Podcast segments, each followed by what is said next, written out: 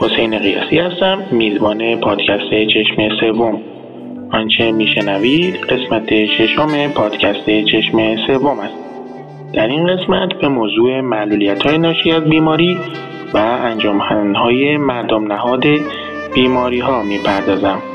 با من همراه باشید.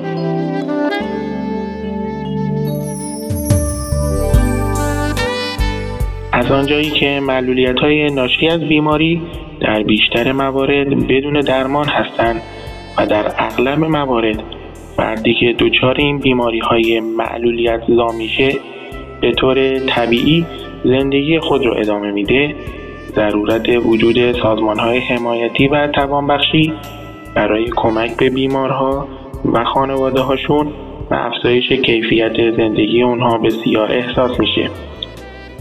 با توجه به اینکه هر کدام از بیماری های معلولیت پیچیدگی و خصوصیات ویژه‌ای دارند بهتره انجمنها و سازمانهای تخصصی و ویژه برای هر بیماری وجود داشته باشه.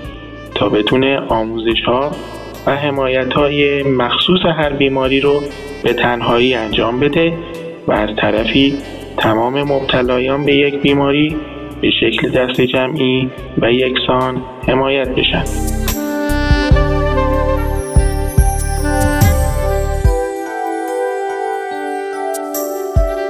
متاسفانه به دلیل ضعف ساختارهای حمایتی از معلولین شاهد اون هستیم که خیلی از افراد مبتلا به بیماری های مسبب معلولیت بعد از شروع بیماری تا مدتها بدون قرار گرفتن تحت پوشش هیچ سازمان دولتی و مردم نهاد به زندگی روزمره خودشون ادامه میدن.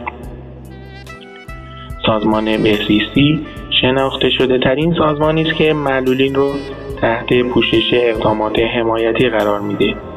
سیاست های این سازمان به شدت گسترده هستند و محدودیت های همه سازمان های دولتی رو دارند.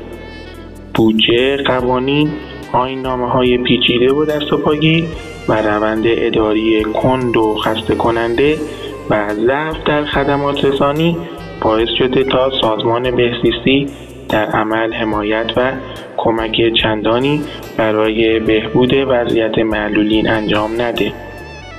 بنیاد امور بیماری های خاص هم با وجود اینکه خدماتی به مراتب کمتر و متمرکزتر در مقایسه با سازمان بهزیستی به معلولی میده ولی پیچیده بودن و محدودیت های زیاد برای خاص شدن بیماری ها باعث شده تا خدمات بنیاد تنها به چند بیماری محدود بشه.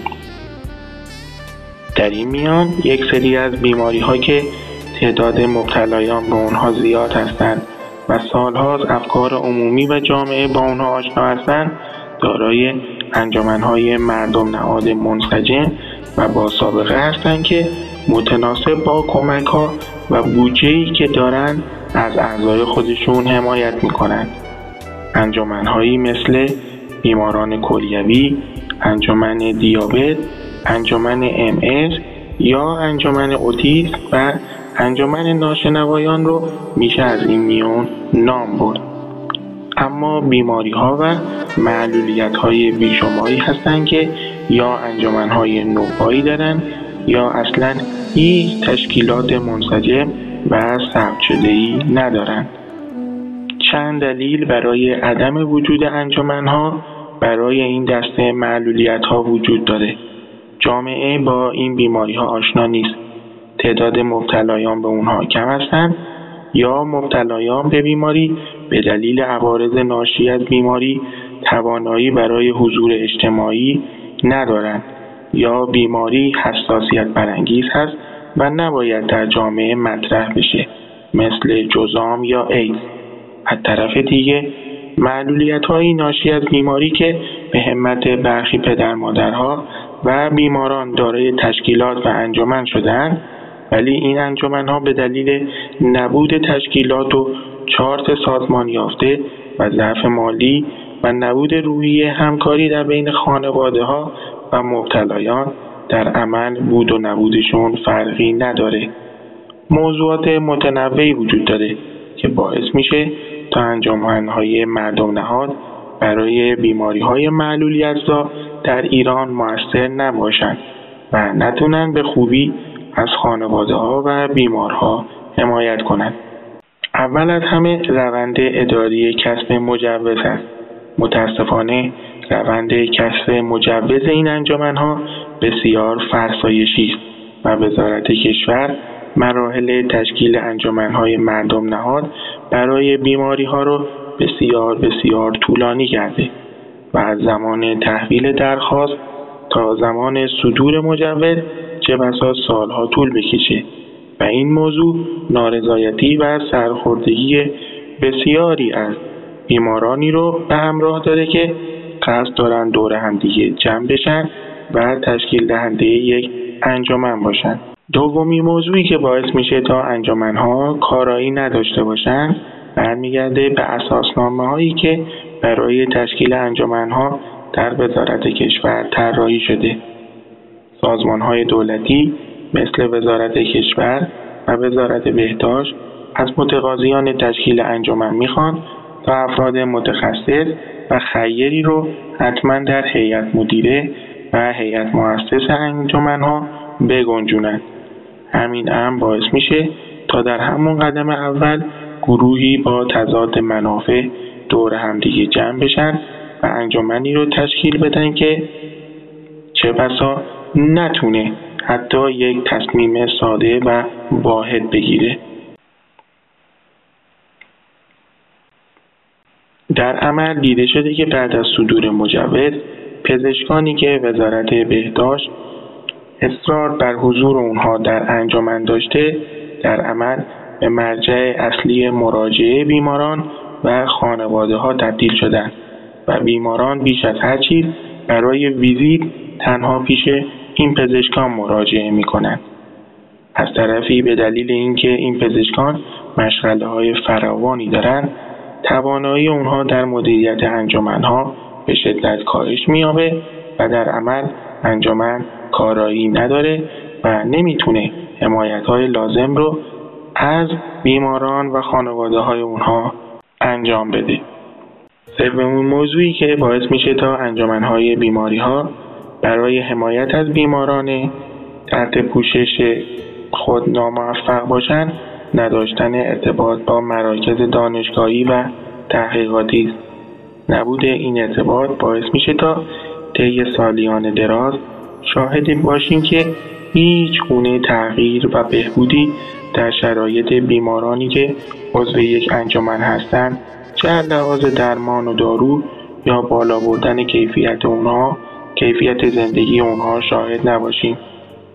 به عنوان نکته آخر باید گفت بسیاری از بیماران مبتلا به بیماری های معلولی ازا و خانواده های اونها از انجمنها انتظار دارند تا برای افزایش و بهبود وضعیت معیشت اونها کاری انجام بده برای مثال به اونها مایحتاج عمومی برسونه یا هزینه های دارویی و هزینه های زندگی روزمرهشون رو بپردازه این موضوع باعث میشه تا انجمنها در عمل به بنگاه های خیریه‌ای تبدیل بشن که به عدهای محدود از بیماران کمک می‌کنند چرا که اونها توانایی ندارند توضیح کننده کمک ها در یک گستره جغرافیایی وسیع باشند از طرف دیگه به دلیل جمعآوری کمک های مردمی که بیشتر توسط خی... خیرین پرداخت میشه و توزیع کالاهای اساسی که بین اعضا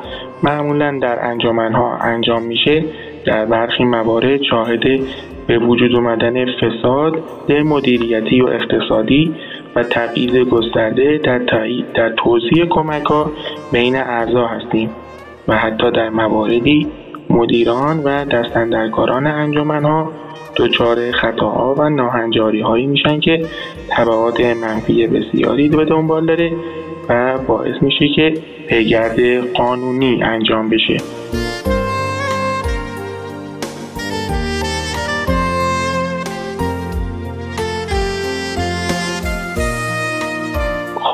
عزیزان در اینجا به پایان قسمت ششم پادکست چشم سوم می‌رسیم. در این قسمت من با شما در مورد معلولیت های ناشی از بیماری ها و رابطه اون با سازمان های مردم نهاد بیماری ها و انجامن ها صحبت کردم. امیدوارم از صحبت هایی که من با شما در میان گذاشتم استفاده لازم رو برده باشید. اگر در مورد مطالب مطرح شده در این قسمت نظر یا پیشنهادی دارید یا انتقادی دارید می‌تونید به شماره های من حسین قیاسی در پیام رسان های واتساپ و تلگرام پیغام بفرستید. شماره های من هست 0912 79 79 367 و 0937 390 64 67 در اینجا از همه شما عزیزان خداحافظی می‌کنم و امیدوارم که ساعته های خوبی پیش روی شما باشه. همچنین لازم به ذکر است که آهنگی که در این سری پادکست ها از اون استفاده می‌کنم از ساخته های نوازنده برجسته کنی جی هست. با امید دیدار.